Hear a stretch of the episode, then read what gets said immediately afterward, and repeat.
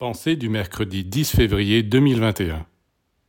Il est dit dans la Kabbale que le visage du premier homme était celui même du Créateur. Plus tard, quand l'intellect s'est éveillé en lui, et ce processus est symbolisé par le serpent enroulé autour de l'arbre de la connaissance du bien et du mal, il a quitté le paradis, il est descendu dans les régions plus denses de la matière, où il a connu le froid, l'obscurité, la maladie, la mort, et son visage s'est altéré. Alors maintenant qu'il n'est plus l'image fidèle de Dieu, il a perdu sa puissance. Les esprits de la nature ne lui obéissent plus et se plaisent à le tourmenter.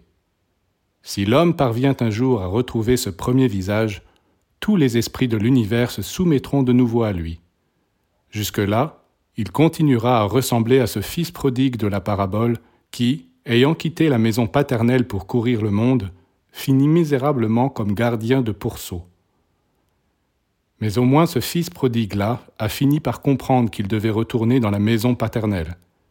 Et vous aussi Finirez-vous un jour par comprendre que vous devez retourner vers la source pour retrouver la lumière, l'amour et la vie du Père céleste?